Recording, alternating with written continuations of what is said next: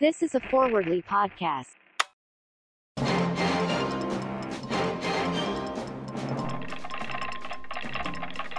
Dateline, Hollywood, California. There are 8 million stories in the naked city. Why is it that Tinseltown can't seem to tell those stories worth a damn? Never fear, dear listeners. There is a cure for this condition. Is there a doctor in the house? In fact, there's two.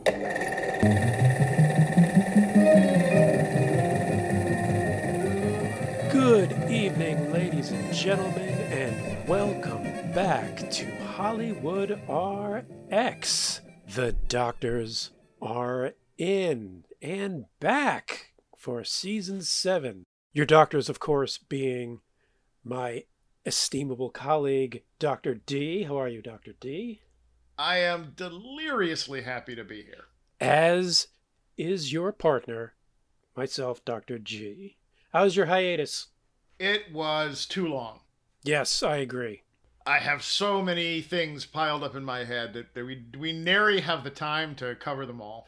I don't think the, the the I don't think they've created a digital platform yet that could successfully get everything in your head out into the world. That's fair.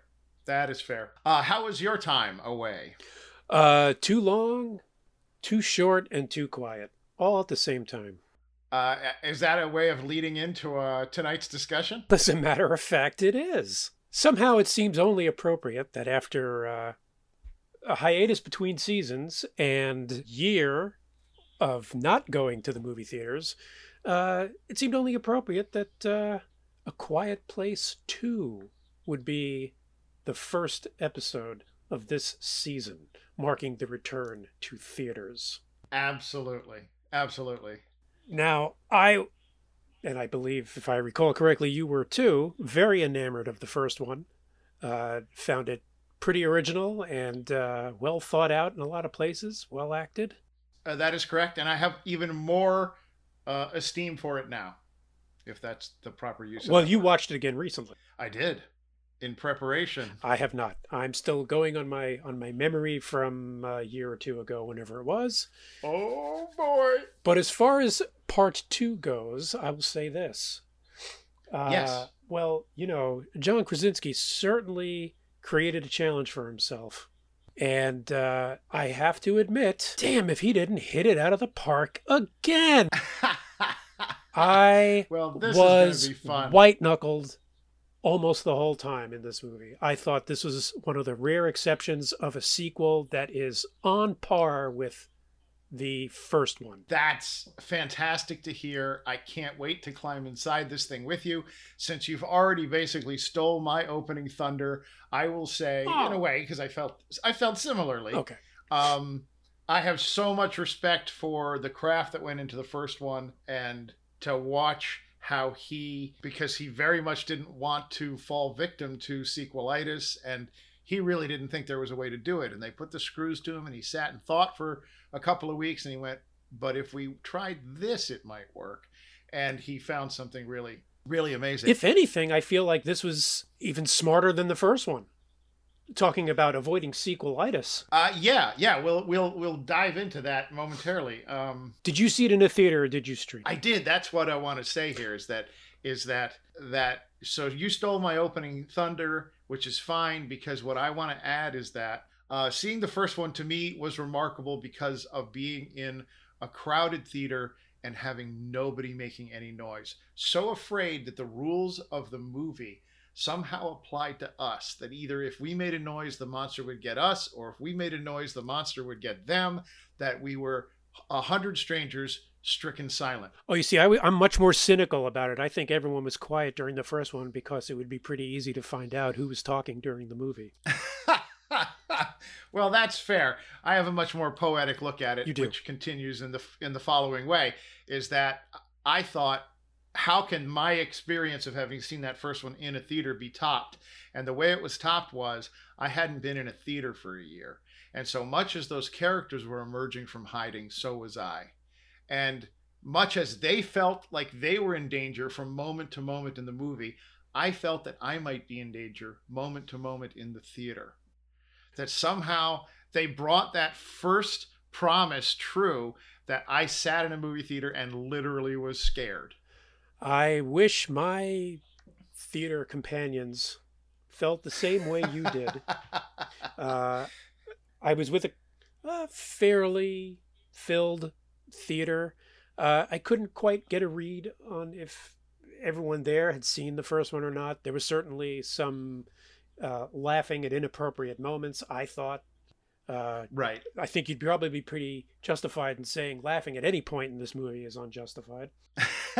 yeah. But uh, it was not enough to ruin ruin the experience. Fortunately. Oh, that's great. And and just to be clear, I wasn't saying in that second, the in watching this this sequel, I wasn't saying that I enjoyed my companions at all. I was terrified that one of them would get me sick. I was afraid on that level because we had just been in isolation for so long. Yeah, I, I oddly enough, uh, I was in one of those like, uh, you know, big, fancy schmancy stadium type seating things, and uh, yeah, uh, unfortunately, I had to pick a seat that was next to somebody, and I found myself leaning on the other side of my seat throughout Oh the whole movie, gosh. like, eh, yeah, you can have that armrest, that's fine. Well, you know what's weird is that not weird, but uh, uh, quite the opposite experience for me. It wasn't because I was directly next to someone. It was because uh, they they followed great protocols. You're choosing your choosing your seats online ahead of time, and you would pick a seat, and it would immediately X out any of the other seats around you, so that no one could literally take those seats. It forced social distancing. Oh, do I And so- wish I had that experience. The auditorium had a fraction of the people that it should have held Ah, for a you know Lucky you. weekend, whatever. lucky you. But in any case, I didn't mean to didn't mean to take us so far down this path. Yeah, no, no, no. Um. Yeah. Let's just jump. Let's just jump right into it. Um. Opening sequence. Was that Unbelievable. Fan fucking tastic. and yeah, I mean, it's it's so smart. It's so smart to go back to just you know to the very beginning like that as a as a setup Yeah. because it gives us so much stuff. It it it introduces other characters that were part of their lives in a way where you see how they're connected rather than them having to exposit it later. It gives you a chance to see John Krasinski again because Right. you wouldn't have expected that you would see him. Um, And as a movie. normal human being, you know, Right, you know, right. interacting like a normal person, Yeah. not under the stress Yes. of whatever's going on. In addition to exactly, you got a chance. You got a chance to see what their family operated like in the before times, and so it was very just sort of. There were so many kind of um, uh, echoes of our own experience, having lived through our own sort of epic kind of reality. That I can remember what it used to be like to be a father and be able to go out to a ball, uh, you know, a, a sporting event with the kids and all of that stuff. None of that happens anymore right. in not not in the same way. So just uh, really amazing, and then uh, just the way it's shot, uh, introducing Cillian Murphy, um, and, and and building into it that he learns one word that applies to baseball. Oh, I yeah, and I loved how that played in later. yeah i mean it was just it was just beautiful that detail um and then the actual the actual stuff in this in the you know In the street. in the street that what appears to be a single shot for a long time but i know it was stitched together other shots um i've seen him talk about it on uh, in an interview I really loved the the way that whole sequence once the aliens descend. I really loved the the blocking and the choreography of that of that sequence and how the two parts of the family are kind of like just around the corner from each other or on the other side of the same street and we could you know but there was also this this slight disorientation like wait where you know which they would be feeling too in that moment. very much like a night like a nightmare Yeah. like you have a bad dream where i'm on one side of the car and they're on the other side of the car and there's no you know and and if i try to get them i'll be in danger but they're in danger Right. It's Just familiar, phenomenal. but I'm disoriented and yeah. and they they take that that to a peak moment of oh my god what's going to happen? And we're on the the son we're on noah and he's holding his ears and he's he's screaming or whatever it was he was doing silently screaming. And then we cut away jumping forward in time to seconds after the first movie ended. And so you're left with you know they got out of it. They had to get out of it because of the first movie Right. but you never actually see how they managed it, which I just think is a wonderful playground to to leave blank. You don't have to show us every single thing. Although, if you didn't see the first one, you were probably wondering what happened to that other son. That's a fair point. Well, you're wondering what happened to the other son. You're wondering what happened to the father. That's true. Well, she says he didn't make it. She said she announces that to uh, Eventually, Eventually. eventually. Yes. But you you only know it's after the first movie if you've seen the first movie because all you would really know is sometime later there's no father, there's no brother, and they're right. you know in this other circumstance now. and I loved I loved the uh, the use of the what I thought was a pharmacy in the first one, but I guess it was a general store slash pharmacy. Right, Uh, right, right. The little the little reference with the to the space Yeah, shuttle absolutely. model. That you see the the rocket on the on the counter on the shelf, just all just beautiful. There's a somewhere in that s- scene, he he walks past a a place called Brody's Pizza, which is his own sort of reference To Jaws. to, Jaws Yeah. and this sort of I figured you that. know uh, monster in a small town. So many little details that were so so terrific. Um, and then you're now you're back in the thick of it. They've got to get out of where they are because the the creatures are coming. You're left at the end of the first one. You're left with the the they've taken care of one of the aliens, and they can see on the monitors that two more are racing towards them. And she cocks the gun, and that's cut to black on the first one. And so you don't ever see how that played out. You just see them going, "We got to get out of here," and they're in scramble mode, picking up things they think they're going to need for the for the trip itself. Yeah. Um I, it's funny because you know the way the first one ends with that with that the the, the gun Yeah. clack. Um yeah, you know it's easy to to to to leave that movie thinking they've taken care of themselves like like there there- there's a resolution sort of and right. I like that this one it st- that it it picks up right where it left off and the immediate concern is we can't stay here this right. this solution right. of ours is uh, just a short just a short little Right. solution it's not going to get us any. It's not going to get us where we need to be. No, I'm going to confess uh, some ignorance here, and and Yeah. say that there's there's one detail I don't remember from the first one, and I'm wondering if that was actually in the first one and I don't remember it, or if it is action that took place in the moments between the two films. But I don't remember Hmm. the barn being on fire. No, it wasn't. Okay, so that's it, Yeah. it's referencing whatever It's battle referencing they had action we didn't between we didn't see. Yeah, yeah. God, they're so smart. Ah. They're so smart. I hope They- three him. includes that. him. I, well, I have to assume that him, but then also in the larger sense, there were other people involved. I hope in in in uh, the third one we see what happened in that little battle. Is there a third one?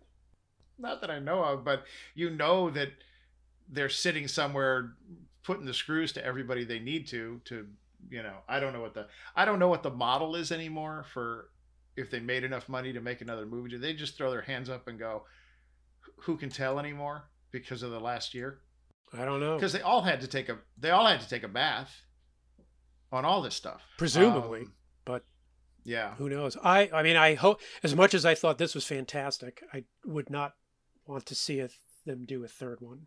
oh yeah i don't i didn't really mean that i wanted to see another one No, it, meant- it was a crapshoot that paid off here, but you, now walk away a winner.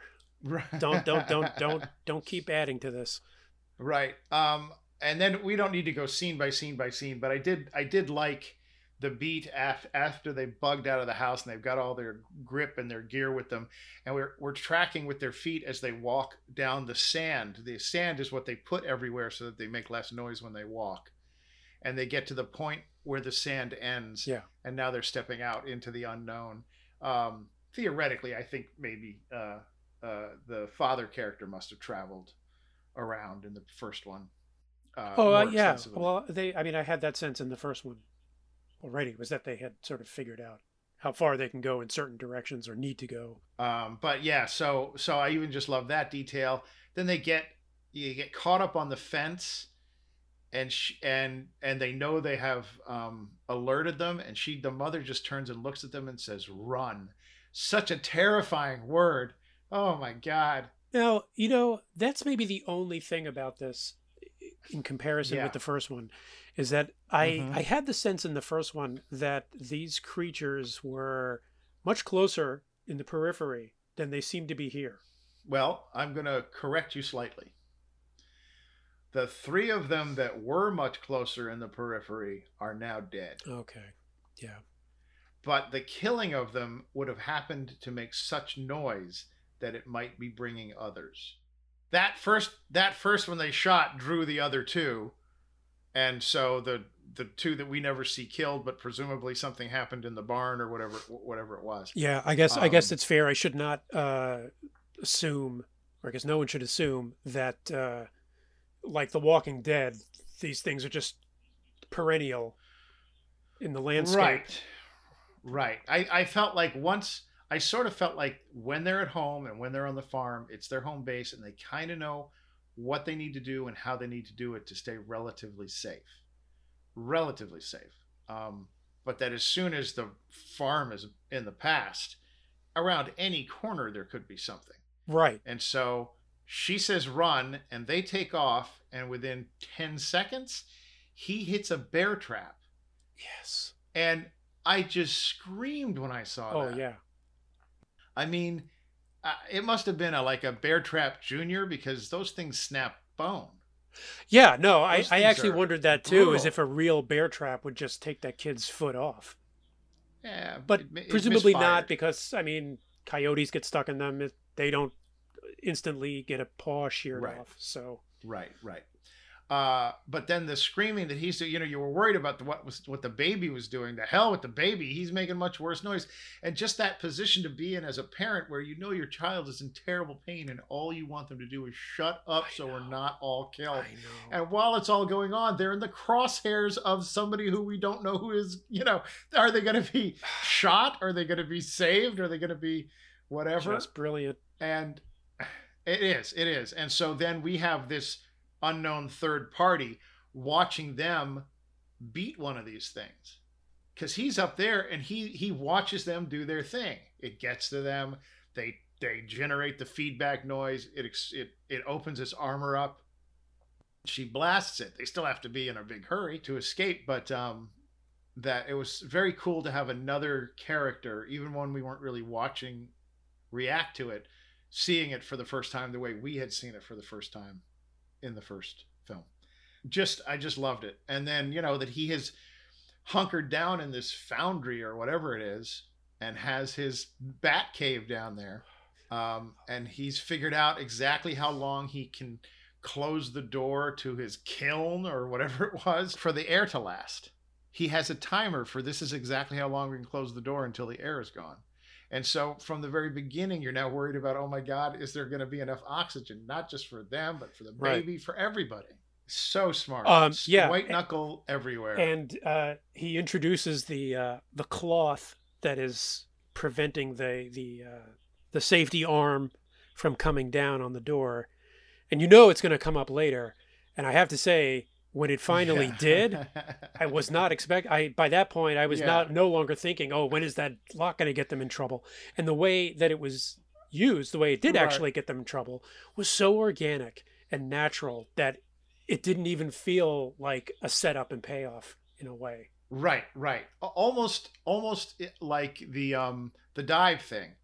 It's just Right. you know the the dive hand signal is just sort of buried in the action of that first you know that first act, the first opening scene. Yeah. Just uh oh my gosh. I Well- mean, this is really Now that we're Yeah. now that we're into Act Two, now we can we yeah can talk about one of the other major surprises and joys for me in this movie. Oh yeah. And I never thought I'd be saying this. Cillian Murphy. I know we've talked about him before. I know you're a big fan of him. I was Yeah. always kind of eh. I I never saw Peaky Blinders. I saw parts Hmm. of this thing he did. I think for the BBC called Heart of Hearts. Um, but I really Oh, just yeah? know him from the Chris Nolan movies, and I was always kind of like, there's something weird Oh. about this guy. I could never really put my finger on it. And I thought he was really good in Dunkirk, but in this, I thought he was outstanding. That's really Outs- interesting. he- I Oh. he so perfectly played someone who's just totally in- gone internal and doesn't even want to look her in the eye when he's saying you have to leave and when she convinces him that he's got to man up and, and do something now to to make up for I mean he played it so convincingly it's like he wasn't acting Oh my god, that's so cool. and to hear me and, and for me Have- that's like the ultimate in, in a performance is when sure. those just seem like natural reactions and he wasn't hamming it up at all just oh, amazing Oh, absolutely. Just amazing I can remember. Uh, this is a sidetrack completely, but I can remember years ago going to see um, the brother of a guy I was in high school with in a play at the at a different high school, a place we didn't go, and I knew his brother in passing, but didn't really know him that well, and watched the whole thing, and I went, "Where was he?" He, I had not recognized him. He was. It, he had done a fantastic job. So um, I always love to hear that. It's always I got a special place in my heart for that. Uh, similarly, he was or he was doing later, same actor doing um, Actor's Nightmare. I don't know if you know Actor's Nightmare, but it's a guy wakes up, he's in a play, he's on stage, but he doesn't know the rehearsals, he doesn't know the lines. It's just him alone. It's a lot of guy, somebody being frantically running around the stage in anxiety, and they did it at our our theater, our high school theater, and we had this. Uh, the, the thrust stage that they put out over an orchestra pit, the orchestra pit was never used. So you could come out towards the audience a little bit and go back, and he's running around, and uh, literally like the characters running around all frantically, and suddenly he disappears, and there's a horrible noise. And I know the theater very well. I was a theater major, and um, and I knew he had fallen into the orchestra pit. That he had not seen the edge of the stage, and had just gone off the edge, eight eight or ten foot drop, because you could hear him hit the instruments. Ooh. Um, not that there was anybody down there, but there was stuff down there. And then there was a beat, and then he pops back up, and the spotlight catches him, and there's a huge reaction because the play is actor's nightmare. No one had any idea that it wasn't planned. right. But I knew it wasn't planned. There's no way you're going to have a 17 year old fall off a stage in the darkness. And he hopped up and he did the next 15, 20 minutes, finished the show, so on and so forth. He had broken his arm. He finished the show. That guy is a champion. Where is he now? You know that Starbucks on um, La Cienega? Oh, no, sure. I'm joking. Um, I'm not. He he works. He's not an actor, but Oh, he okay. works in the industry. He wasn't like what's his name from the Cosby Show. no, he wasn't like anybody. Do you know what I'm talking Cosby about? Show. I don't. The guy who played the goofy son-in-law. Oh yes, I know who you mean. Yes, he ended no, up now I know he- like a year or two ago. It was discovered he was bagging at Trader Joe's, and somehow that was an Right. affront to everybody. So he, yeah, right. No, it wasn't like that at all. Um, I thought you were accusing him of something else completely. no, they should have done a Um, reunion episode where they all visit Doctor Huxtable in jail. yes. Or they come by in a van and they pick him up today. Yes, They'd come by, they'd get him, yes, and they'd all they're all waiting for him like at the gates, and he shuffles Yeah. out in a Partridge with, Family with, with his style uh, civilian van. clothes and a paper bag of his belongings. Yeah, Absolutely. would have been nice. Uh, yes, his his his suit from three years ago, um, or two years, I guess, two and a half. Um, I've completely lost my way. Sorry for that unhelpful seg- uh, sidetrack. So I take it you haven't seen Twenty Eight Days Later. Yeah, Oh my, he didn't stick Yeah, yeah, out yeah. to me. he's in that. He's not the but lead. you didn't care for him in that. He's not the lead, is he? Uh, he's he is among the last ones I, standing. d- I I have to see it again. I saw it in the theater when it came out. It it yeah, it didn't really stick He- with he me. didn't make it. years. Yeah, it uh, that was where I first really sort of fell in love with him and, Oh, and tracked him a bit from there. But I agree that, that it's he's not always like delivering. Do you feel like he's underused in Chris Nolan's movies? Um, well, given the given this early recognition that you had for him. I sort of feel like I would say a short yes, but so is uh, Joseph Joseph Gordon-Levitt. I feel, almost feel like I almost feel like those movies underused a bunch of different possibilities that it had. Talents. You know, you know. Yeah. Um, That's fair. That's fair. Not that anyone's bad. oh, no, We're not knocking Chris no, no. Nolan's movies or anything, far from but it. they're not. it- it- They're all very well acted, but they're. It's in the service of the larger eh, Absolutely, he's one of those directors where canvas. he can kind of get anybody he wants into a part because of the prestige of being in one of his movies and so he might end up ca- overcasting or you know um, just putting people in parts that in a way almost become distracting. Not that i'm saying that that he was distracting as the scarecrow but i definitely wanted to see more of him and joseph gordon-levitt. Yeah. Although it's although it's it's funny though because yes he'll have he'll he'll put uh, a known actor in a smaller role, and it sometimes it's a fake out because right you're thinking oh now this is how he's going to be a character you know right like you right. were like you had said about uh, what's his name in uh, Queen's Gambit. Like oh well you don't Oh, hire yeah, him right. for a role like that for a role that right small right and That's funny. Uh, yeah, right. What's his name? Uh, Bill. Damn it, I can't think of it. Can't remember his name. Camp.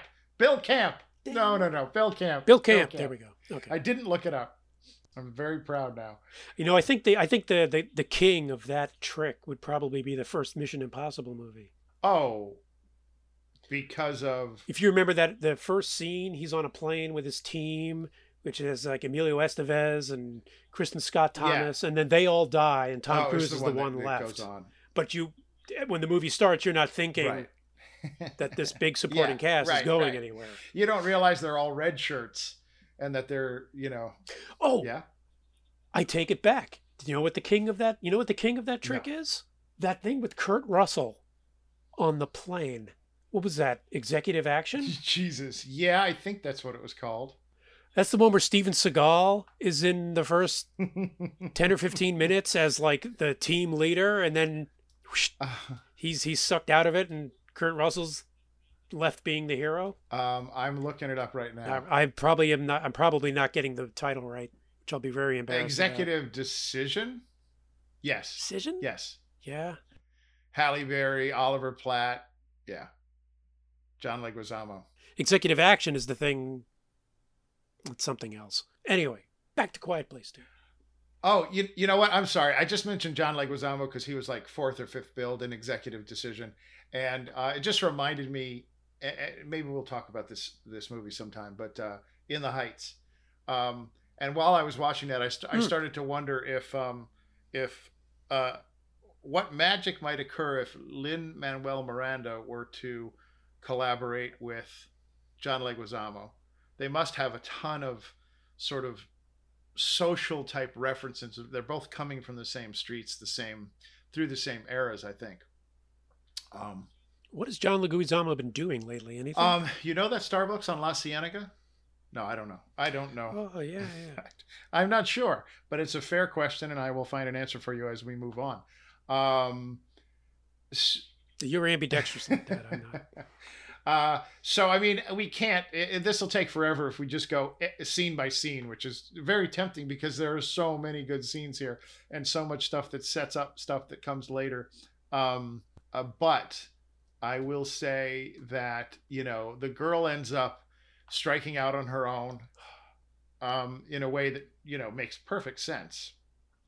Yeah, the the the the the actions and decisions of the two kids in this movie were, I thought, really really spot on. Like, yep, that's a kid's logic. and, and all they and they felt Yep. and they felt like they very much felt like siblings it was really really cool like that um and yeah, the scene where they're in the tube, yes yes. Sort of talking out with each And- other. and- yeah, it was and, very and, natural. and i and i like how she goes you know he says you don't have to go and do this and she says yes i do because dad would have done it.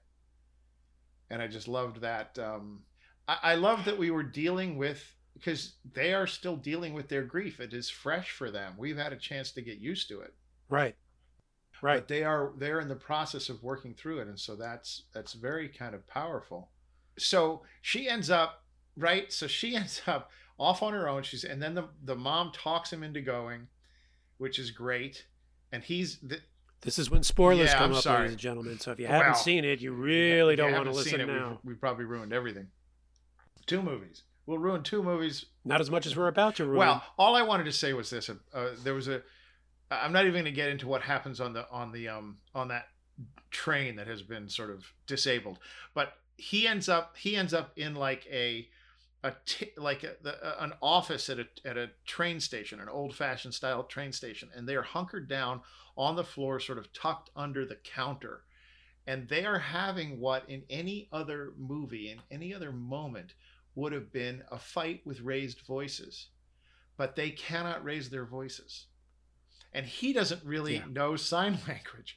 And so it's this incredibly like this all of this amazing energy is coursing through both of those actors that they can't express the way all of us would want them to express it. And I just dearly loved that they were put into that that we were all with them. We were all put into that situation.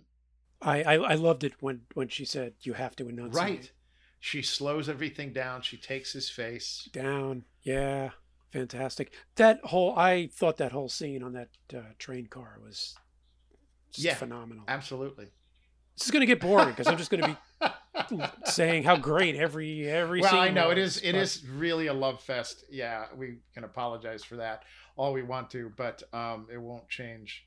It won't change. because as many listeners may know, it's not often that I that I'm I'm waving a flag for virtually every scene. That is absolutely. Um, that's absolutely true. Though I did wonder where in such a small town did they get did they find such a little tiny oxygen mask? uh, that is an excellent question. I, I- I would imagine in a big city you have to special order that. They they So- certainly had ten months to figure it out.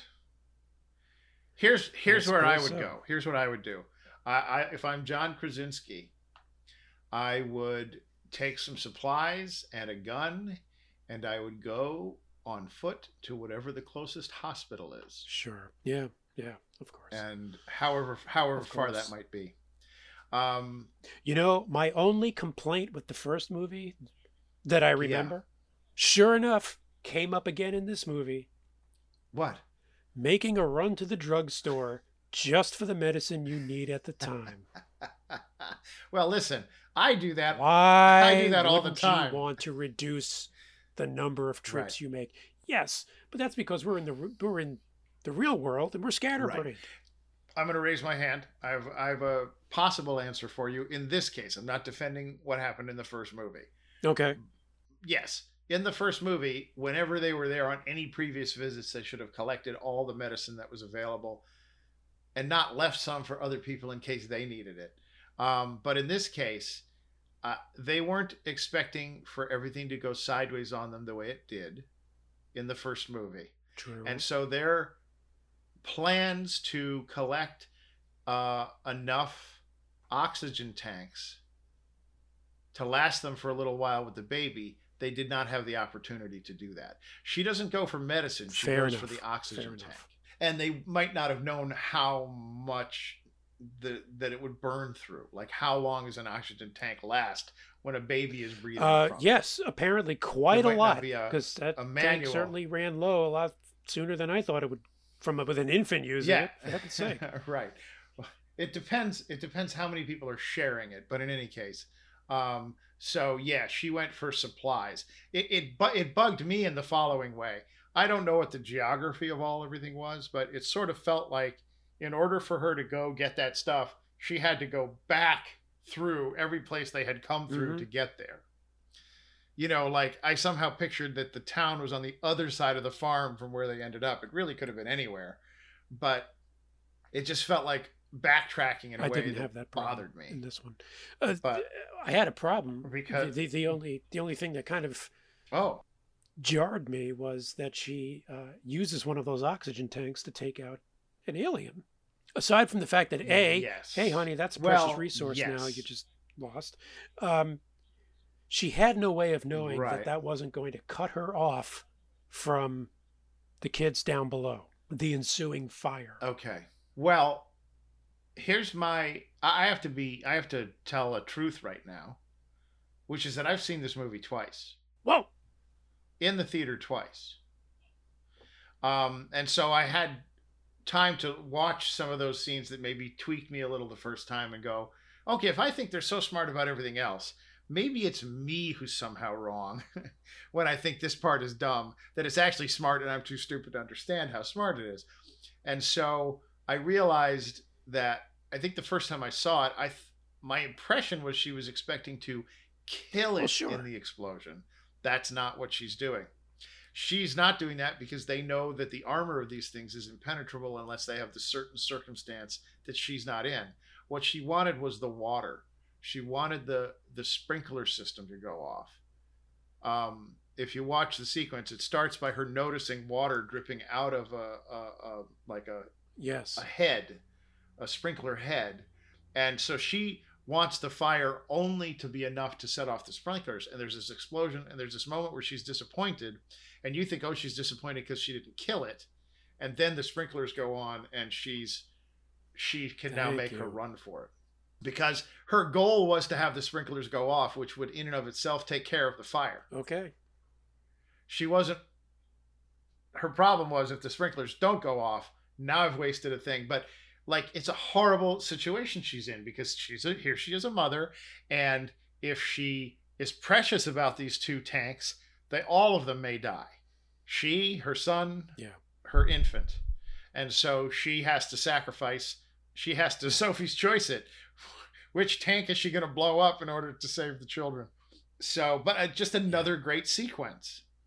And and then and then here's this other thing that I just absolutely adore, which is, and I, my apologies to everyone for loving this so much, is that you're here to watch basically a monster movie. I've called it a monster several times when it's an alien, but it's really just a monster dressed up in other clothing, and we're worried that they're gonna die from oxygen deprivation.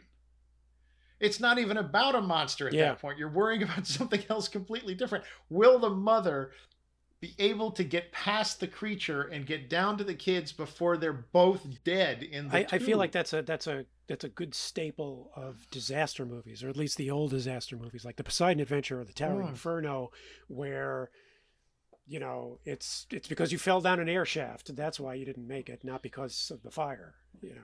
Uh, uh, we're at a little bit of a pause here. I'm going to just jump back and say, John Leguizamo, John Leguizamo, 2020 was very busy. The Night Clerk, Elena of Avalor, uh, Critical Thinking, Mandalorian. It goes on and on. Waiting for Godot, and then uh, something called The Adventures of Drunky. which is just fun to say. He's not. He's just Gotcha. been nonstop working. It's just we haven't seen it and it looks like he was in Bloodline, uh, that show I talk about all the time. Ince- that you mentioned. Yeah. Since you have his credits up, uh, what are his writing credits like? Oh, that's a very interesting question. Hold on one second. Uh, la la la la. Here we go. Writer. Um. Well, here's the thing: is is it's John Leguizamo's Road to Broadway, John Leguizamo's Latin History for Morons. Yeah, no, I, I don't mean like his specials. I mean like. A, By by the way, has he written an actual? I movie? saw John Leguizamo's Latin for Morons, Latin History for Morons. Let- let- for white people, For, yeah, uh, right, right, and it was or whatever. it was phenomenal. Um, but I was pretty much the only white guy in the audience. And it, it did get a little uncomfortable in that way, but I, I think maybe I had it coming as I've been the I've, I've been in the other side of that equation so many times. Um, uh, so that was super cool. And my my uh, good good lady wife, uh, who is uh, of uh, Puerto Rican descent, uh, was yeah, she was your ticket in, I believe. yeah. yes. I had to show her at the door in She- order she- to she's, get she's in. the only, she's the only reason you weren't jumped at any Right. point in that evening, right? That's true. So I'm seeing things like called Fugly, where he wrote the screenplay. That's with an exclamation point. Don't confuse it with something that doesn't have an exclamation point. And King John and Undefeated, The Pest. He's credited for the story on that. Um, and then Hmm. Spic-O-Rama and Mambo Mouth. But um, Those are some great titles. Yes, yes. I mean, he really is amazing. The they rank up there with one of my favorite titles. Uh, it's a Japanese film called The Yellow Panties of Happiness. oh my god, I love that. I love that. I gotta, I gotta get that Uh, on my it's apparent. I- it, it might be part of a franchise. the The full title is, and I kid you not, Big Boobs Sisters colon, uh, the actual colon, not the word colon, the Yellow Panties of Happiness. Big boobs, sisters, the yellow panties of happiness. That is Can't go wrong. That is fantastic. Can't go wrong. Um, number one with a bullet. Okay, back to Quiet yeah, Place. yeah. Sorry, sorry. um, whew. So I, I mean, if we're if we're doing this chronologically, I guess now we're we're just we're coming up to the ending ish, or do we just not want to talk about it? Well, I don't. No, no. I feel like I need to talk about this part of it a little because we're getting into the parts of it that I don't like as much. Um, overall, overall. Oh, because is one of those parts the uh, the scene on the dock? As a matter of fact, it is. I loved that scene. of course you did. Right, because I loved everything about this movie. No, I if only because well, I liked the payoff with Dive. Yes. I liked the trap that they put him in. Basically, he can't move because he'll make noise. Mm-hmm. Right. Brilliant. Right. That's Brilliant. brilliant. That's brilliant. Um, I like that it didn't go too far down the road of they're going to rape that little girl yes. because that was, I mean, I think that was implied. I, I guess Um, so. Yes. and I liked the I liked the surprise of him popping her uh, her Yes. earpiece out of his mouth, which was one of the moments that my theater thought was Hilarious. hilarious. Yeah, I I don't know why, but Well, I I think that all of those all of those little beats that you cherry picked are the the greatest things about it, and those then overcome a certain amount for me of feeling like they had wandered into a group of extras from the set of the Road Warrior or The Walking Dead. or And the that's Walking where I was. Dead. I, I I was afraid that we were going to get now involved with these characters and right. whatnot, and thank Right. God they didn't. Um, I mean, The Walking Dead basically, I feel like in pop culture in a way, have planted their flag in you need to be as worried about the people, People. who have survived as you do about the monsters. The threat. And so, yeah. and so if you're going to go there, you really need to do something that's very different than something I've seen. And I wasn't seeing that level of inventive, inventiveness with these characters on No, par but they with were- how s- smart they seem to be. but but but they but they they almost weren't characters and that's what i liked about it was that it it it was almost like shorthand it was like you know where this could go if if Mhm. we go on with these characters much longer. And right. they just took care of it right away. It was a brief threat. It was just yeah i i, I like that. And, and it gets you to this this beat where we we learn that they can't swim that the creatures can't swim. And True. so it it helps give you a vision of what a possible safer future might look like for everyone now the only the only sort of uh conundrum it brings up Yeah. at least in my thinking is it it almost begs the question so why didn't this band of people i guess they never saw the smoke from the fires being lit all this time by survivors? You know hey there's a place to go raid. There are people. Or Is there's an island where the monsters where there's an island where the monsters can't get to. Well i have no trouble believing that that band of people are stupid enough to well, not okay. listen to the radio constantly to see if people are out there. oh i didn't even even that. I just meant i'm assuming that that that piece of land is possibly even visible from shore or that the fires that they're building on that island are visible from shore. You know maybe uh maybe the, there was a little bit of a leap of of logic in in them figuring out that beyond the sea is the clue to where this stuff's coming from. Right. I i agree. I didn't quite um get there. I feel like it might have partly been that she was continuing her father's work. Not that he had heard it, but that Oh no, I didn't think I didn't think he did. right, but that she was somehow uh, standing on his shoulder using his his reference materials and you know stuff that maybe she grabbed before they left. Um, uh, but yeah, I didn't uh, I didn't dwell on that too long. I certainly feel like she has proven to be um, resourceful enough during the course of two different movies to have earned the right for me to believe it without having to be To make that kind of a leap. have it over explained. But um, so I was a little I was lukewarm on those villains, and then I was even possibly lukewarmer on um, on the people on the island, which it, it all made sense, and it was kind of sick in this way that you know Cillian Murphy gets there, and here are families and communities, and they're having a they not only get there and there's people, they're having a cookout. They're having a barbecue. Yeah, they seemed a little kind. too a little too relaxed and uh, casual, given Um, everything going on.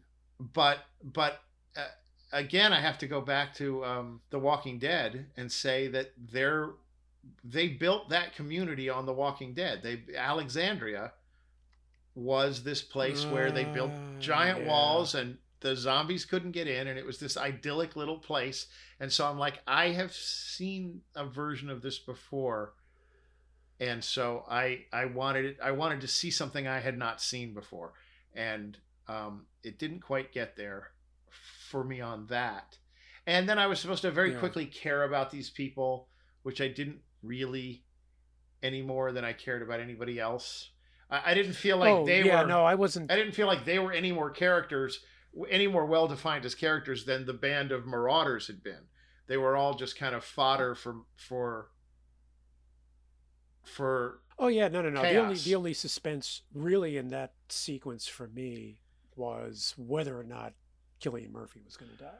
oh, that's really that's a good call Because- yeah It seemed to me like, you know, uh, any number of lesser movies would have used that occasion to take his character out. right even if it was just at the very last minute that Second, He's- you know, or, or, or, or pushing her Yeah, out of the yeah, way. that he or, you know, dies. something like that. he dies just as victory occurs or whatever yeah that's Right. fair Yeah, that's fair right. It's just a few seconds shy of Yeah. seeing seeing victory. Yeah, no. So thank God they didn't do that. it's almost worth it to me that they set it up right so that they don't do it. And listen, I really did like that. Essentially, I did like that last that last let's call it 8 minutes in that radio station and the action cutting between there and um and what's going on at the foundry whatever it was with the mother and the baby and the boy there's some really nice back and forth there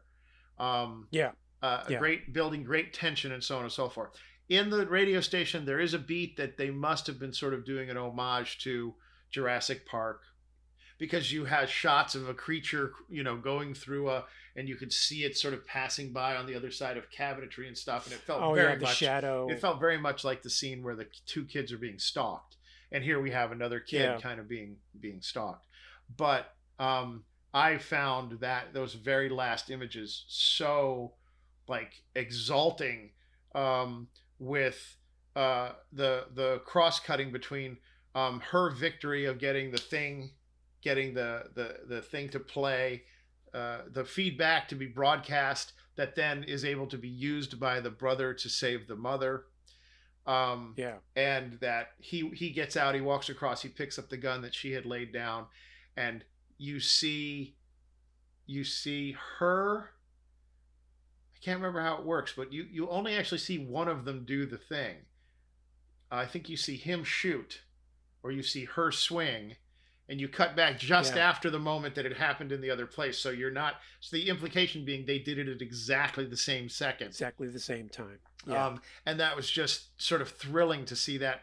And then she does this sort of sword in the stone thing where she pulls it out of the the carcass of Yeah, the monster. And you're like, oh, that is hardcore. That's fantastic. And then, boom, you're into black, and you're just like, oh no, it's over. You know, Emily Blunt needs a spotlight. I mean, there are so many scenes where I'm watching her interact with the kids, and it's like, yeah, she's the glue of that family. Like everyone, everyone needs a mom like that. Damn, she was just phenomenal. Yeah, she she is. So impressive in this, and I mean, I I, was already you know from um, Live Die Repeat. I refuse to call it what it was really called. Uh, uh, actually, I forgot what it's called. What was it called? Is that Oblivion? No, no, no. It was that's so funny you say that. They came out all. They all came out at like one after Not the, the. Tomorrow No, it was War, like that's uh, about to come out. t- the Forever Tomorrow or the Tomorrow something or um. no, no, no. That's that's that's pending. But in any case, um, what's funny is that is that the poster said "Live, Die, Repeat," and that was not the name of the movie, but that's what it was called to the point at which that when you type in "Live, Die, Repeat" into uh, IMDb, it comes up with Edge of Tomorrow, Edge of Tomorrow. and then it says also known as Live, Die, Repeat: colon Edge of Tomorrow. There, it was never known as that until they realized that nobody liked what they had named the movie, and then they retroactively adopted their own ad That's what you get for, uh, you know, emblazoning, uh, the poster with uh, marketing copy to the point where it dwarfs the That's actual true. title That's of the true. movie. Good job, Right. everybody. But she was phenomenal in that and, and fully believable as an action hero and a, like a beleaguered, put upon. I just adored her in that Huh. movie. And so I I have been thrilled to see her here um, exploring a whole other different kind of, of female Yeah. hero. A heroine, I guess they call that. Well, I don't know if they Um, do anymore. And uh, that's true. Well, if she's a heroine, I'm addicted. Man alive. anyway, yes, you're absolutely right. She she deserves mention here, and in some ways, it's it's almost unfair because she almost has like the grunt work. She has all this heavy lifting to do, emotionally speaking. Oh yeah, there was, there was really she almost doesn't wouldn't have- work if she wasn't as good. Right. But but she doesn't necessarily have the showcasing. I mean, we did mention one scene where she has to outsmart the thing, but yeah, that she just has to keep pushing through, and they keep putting her in these terrible circumstances as a mother, uh, having to make really awful decisions that she does a tremendous job with. What a show! I loved Yeah, it. me Um, too. I probably will see it again. I don't know if I'll see it in the theater again, but I'll definitely come back to it at some point. Yeah. Um, I know that my local theater no longer uh, no longer is following that same protocol. That seats are Ah, just So you, it was Wide perfect open for you. You got it in that magic moment, that that magic I did it, and I and I'm not. I, I don't know if I'm yet at the point where I feel like I can go back in uh, to a, uh no holds barred theater and just a free for all sit anywhere. Well, you're still you're still picking your seat online, but you know I, I could not have sat with a guy in the seat right next to me as you did. It wouldn't have. My brain wouldn't have. Yeah, I it. definitely don't think I'll be going to a comedy anytime soon. Anything that's going to involve right big exhales and spittle and whatever Particulates. else. Yeah, no, no, Yes. no, yes. no. no. Those days, those days are over. But um, gosh, there was something about the first movie that popped into my head while we were talking, and I can't, I can't quite remember it. I took copious notes um, while watching, um, while watching it again. But um, I will say, just just a little tiny little thing going back to the first movie. I just want to talk about the very first image of the first movie is a stoplight on the ground, lying on its side, and to me, that's such a brilliant thing to show us because from the instant you see it, you go, wait a minute, there is no order anymore. Oh yeah, You know, that that represents society, and society Yeah. is lying on its ground and it has no electricity. And and so that's just um uh, I just I just thought that was so brilliant and and and watching it again I was able to now really appreciate it. I know what I wanted to say and how it ties into this movie. I hadn't realized. I saw this movie, then I went back and rewatched the first one, then I saw the movie again. I saw the second one again. And so um, I can tell you that it is very clearly, oh God, he did it so smart. It is really one story because it takes place seconds later, and the the character arc ambition for the son in the second movie is started in the first movie. There's specifically a scene where the mother says to the son he doesn't want to go to the waterfall with the dad. He doesn't want to go out Right. and, and do the thing. And it's basically the last thing the dad ever does. And and she says, "Listen, she says he, he he he wants you to go. He needs you to go because he knows that someday you're going to need to be able to take care of yourself, and you're probably going to need to take have to take care of me when I'm old and gray and I don't make sense anymore. And they, she turns it into a joke and they're laughing. But she says right there what becomes his thing. So when he comes out of that kiln or whatever the fuck it was, somebody please go to, to Twitter or our Facebook page and tell me what that oh, was please. that they were inside. Special prize. Uh, when he comes when he comes out of that and he picks up the gun and he and he protects his his mom, he is fulfilling that kernel that was set in the first one. I just thought that's fantastic. And and the and the daughter, like the last thing that happens with the daughter is that the father in the first movie, he he um signs I love you. I think he signs I have always loved you. And so he I'm gonna cry. He speaks to her aching heart when he does that. And because the way they built it, he can't yell it to her. He can't say it to her the way we all would want to have it said because if he does, the thing will be on him. He won't have time to finish his sentence. He has to sign it to her. They bought the they bought the right dramatically to be able to by by setting it up the way they did that he can sign that to her, have that mean a ton to her, and have it make perfect sense to us within the context and given who these people are. Um, but she is still trying to find her way back to him in a way. And so when she says, I have to go because that's what dad would do, she's this is them working through their grief or trying to find their way through. Uh, just just terrific. Jim from The Office. Who'd have thunk it? exactly. Oh my God! Don't get me started. Um, I do want to mention one uh, one movie that this movie was reminding me of uh, in a few places, um, and it's not one that I think is on a lot of people's radar, but it should be. Do tell. Uh, it's a Netflix movie with Sandra Bullock Oh, called Bird Box. sure. You're absolutely right. That's that's very valid. That's amazing. Yeah. That's an amazing movie. And again, is this this whole premise where we actually never see Right. The, the the creatures involved, but there's the same element of having to traverse terrain silently Yes. with children, and Yes, it's you're absolutely right in many right. places just as uh, just as nerve wracking. Yeah, just as Uh, anyone listening who's not seen Bird Box, I urge you to see it. You're absolutely right. And don't be put off by the fact that Sandra Bullock is in it. This is not Miss Congeniality Sandra Bullock. this is her in like Galaxy or uh, Gravity mode. Uh yeah, I would say even even more you should pardon the expression. I was going to say even more grounded, you know, with with no pun intended. Um Ba-doom-pa. yes. So, I I had the occasion being in the theater to do something I had also not done for a very long time, which was to see trailers on the big screen. To see big beautiful trailers. So, we're going to get into trailer trash talk in just a minute but and and something else at the end.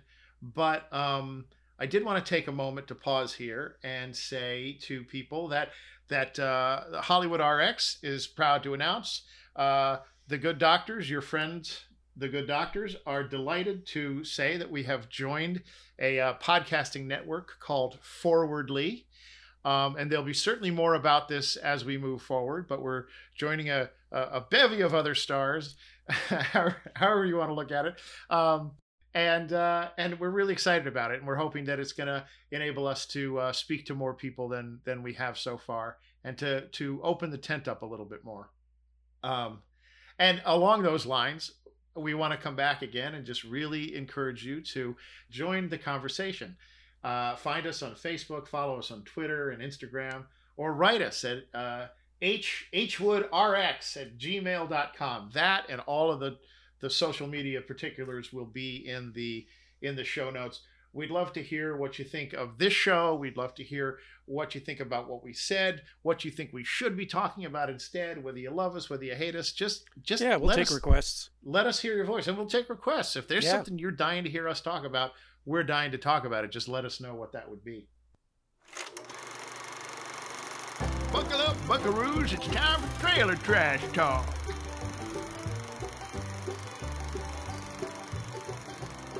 All right. So we both saw it in the theater, so this is going to be interesting if we saw the same trailers. First of all, um, yes, it would. I, I, I'm gonna focus more on the things that intrigued me and less on the ones that didn't.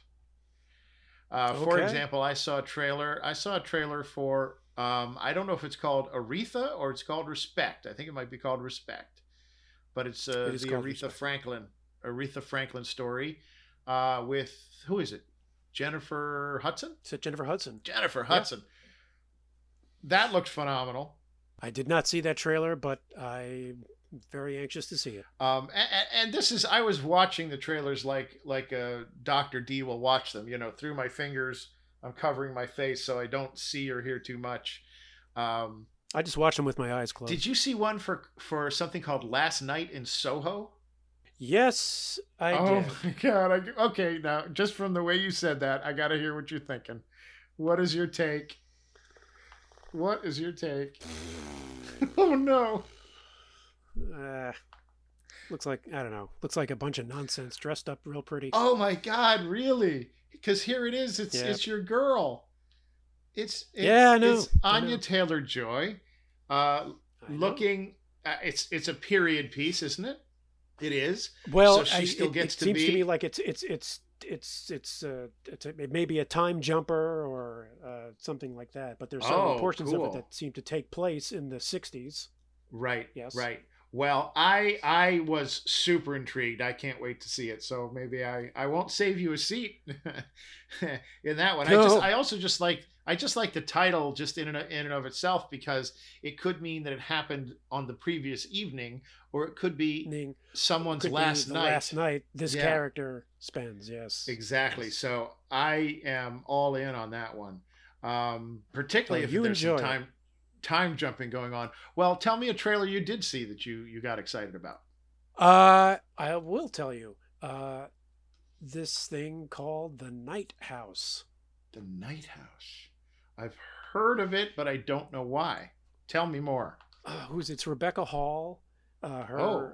husband has committed suicide, and she So it's a comedy. digging around and finding Oh. out this secret life, the secret plan that he had. Um, Oh wow. and it looks it, it looks like a good old fashioned psychological thriller. Holy and, cow. uh, when is that coming? August, sometime in August, I think. Man, that's too long from now. Too far away. Yes, it is. All right. Well, well, Respect is coming out in the middle of August too. That's too true. That's well. true. Um Uh, I also suffered through the Black Widow trailer. Oh yeah, of course. I've seen that. I didn't see it on this particular outing, but um, but I yeah. Uh, well, I'll tell you what. I think that's better than suffering through the Snake Eyes, uh, GI Joe Origins trailer, which I've oh seen multiple yeah, I saw that now. trailer too. Yeah, yeah. Do people even remember that they tried to make a thing out of GI Joe? Because it ain't Fast and the Furious. I don't think people are like true. really excited for a new GI Joe Well, movie. this is the third or fourth one. They apparently make enough money back that they can keep making them. But can I tell you something that you might find entirely easy to believe? It I've sucks. seen all of them. And I will probably see this one too. Yeah, yeah, no, that doesn't surprise me. No, that doesn't surprise me. Of course you did, and of course you will. Yeah, of course I did, Um, and of course I will. Yeah. Hey, there is one I want to talk about. I will have to see Black Widow because of familial obligations. My kids will not let me get away with not Hmm. seeing it. But there is one I wanted to talk about. I Your wanted to see adult if you'd seen it. right? My adult, yes, my adult children, yes, yes, fair point. But listen, look, look. If my kids are willing to talk to me about anything, I'm in the, I'll, I'm in the ring. I'll go just to be able to have a conversation. Um, but here's the thing: Did you see the trailer for Top Gun Maverick? No. I've seen No, it. I Yes. did not. well, it's really kind of a te- That one I would watch. It's really kind of a teaser trailer. the trailer. I- that is, not the I movie. watched every second of it. Um, it's really kind of a teaser trailer. Um, uh, it covers maybe more. It maybe have spoilers in it even, but um, uh, and they kind of screw up the introduction of his character in their own trailer, which I just thought was criminal. Um, Oh, because that's it's hilarious. it's one of these things Well, where you you know- you don't see his face and you don't see his face, and then the moment they chose to show you his face was about a moment. It was four seconds too soon. Well, you know, it's funny that you said that it may contain spoilers Yeah. because that implies that there's something there to spoil. fair enough. Fair enough. Um, but I was surprised to see, and listen, listen, I, I feel dirty even saying this, and I have no intention of seeing this movie. However, if I was gonna see Yeah. it, You probably will see. I'm gonna see it. If I was going to see it, uh, it would be because Miles Teller is in it. You've mentioned him before, and I'm drawing a little bit of a blank. Oh, well, I'm going to say one word that's going to sound like two words Whiplash, Oh, which Okay. I thought he gave a career defining performance for me. I mean, I, I, I am willing to go look at a bunch of dumb things he does just because of how good he was in that, which was also, wasn't that Damien Chazelle? So, the, he's got that yeah. I need him. to catch up with that. I need to catch up with that. But I mean, it looked like a giant mess, and it looked like the beach volleyball became something else, and there's some sort of karaoke scene. I, whatever. It's it was all exactly the horrible things you would think it would be. Um, and he's he's I, I just why did anyone need this? I don't think anyone did. Um, Goose, you can suck my dick. oh no! Well, Yeah. Goose Goose is the dead one, but um, Yes, I know. okay, good, good. But it, maybe his son comes back in this one. Yes. uh, They did a they did a Rocky on us. You know who should have played his son? Ryan Gosling. You think that Ryan Gosling resembles Val Kilmer that much? Uh no. First of all, I thought I thought Goose was uh was the guy from ER. This is terrible. I can't think of his name. I thought Goose was Val Kilmer. Uh, Okay, look, I'm gonna look it up. Um, mostly, I don't think I don't think Ryan Gosling looks like either one of them. Um, I I think that the word Gosling is the name of a child, is the name of a baby what- goose, and so it was a Oh, terrible pun, is what it was. Oh, yes, Okay. Yes, a Gosling is a baby goose. yes, is a baby goose. Val Kilmer played a character called Iceman, and Anthony Edwards, the aforementioned actor from ER, was Goose. Was Goose. Yes. Well, I'm gonna sleep easy tonight. well, you know, Doctor D. Yes. Uh, we we're reaching a quite an epic little uh, length of time here. We are. We gotta. We since we've- gotta. Since we talk trailers, we should Yeah. probably uh, We should. down. Uh, before we say it- goodbye, I would like to turn the spotlight on you and ask you to make an introduction to the listeners. well, I thank you very much. Uh, Absolutely. this seems like a very appropriate time to say that we are introducing the Hollywood RX contest of the week. yes. This week's contest, for all you listeners, prize to be determined. Somewhere in this episode, the title of a film that does not exist was referenced. Name that title. And you can do so by tweeting your answers with the hashtag HRX contest on There Twitter. you go. Yes, that's what tweeting is. There means. you go. So, uh, yeah, send your send your answers there, and I'm just going to clarify one thing. That was a perfect description Oh. of the rules itself. But what I want to say Oh, is, for, good. for for our first time out here, eventually we're going to have fabulous prizes and all kinds of you know uh, dreams come true. For this particular outing, it's really bragging rights, and there are two sets of bragging rights here that you can get in on. One, you can be the first person to tweet that answer, and in our hearts, you will have a special place and you will have a special mention on the show. Um, and then we will take all of the different uh, correct answers and randomly choose a winner, which could end up being the same person uh, randomly. But uh, generally speaking, on this particular one, there might be two, two, two people who have the right to brag. But we'd really love you to uh, jump in and figure out what the Phantom movie was. Yes, the Phantom movie. I like it. I'm actually And, going to uh, have to I mean- figure it out. Well, hey, we're gonna, uh, you know, we're gonna have to. Uh, obviously, we're gonna have to post the winner. post the winner and and maybe do a mention on the show. Uh, send our thanks, a shout out to them uh, uh, Yes. from our platform yes, here. indeed. Uh, ladies and gentlemen, we are so happy to have gathered back here with you again. Um, it just wouldn't be the same without you. For now, until next time, sadly, the doctors are out.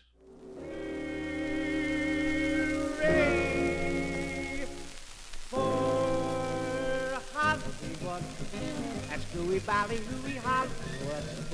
When the office for a young mechanic can be a panic with just a good-looking pan. And any barmaid can be a star maid if she dances with or without a fan. Hooray for Hollywood. Where you're terrific if you're even good. Oh, to be an actor,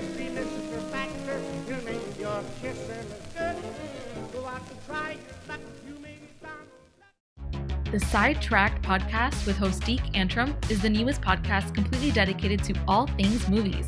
Conversations with guests are always a hilarious and informative way to deep dive into some of your favorite films, TV shows, and anything pop culture related. Check out our latest episode, in which stars Sean Young and William Sanderson give behind the scenes stories never heard before from their experiences working on the sci fi classic Blade Runner. Follow us at Sidetracked with an apostrophe D dot stream, brought to you by the Forwardly Network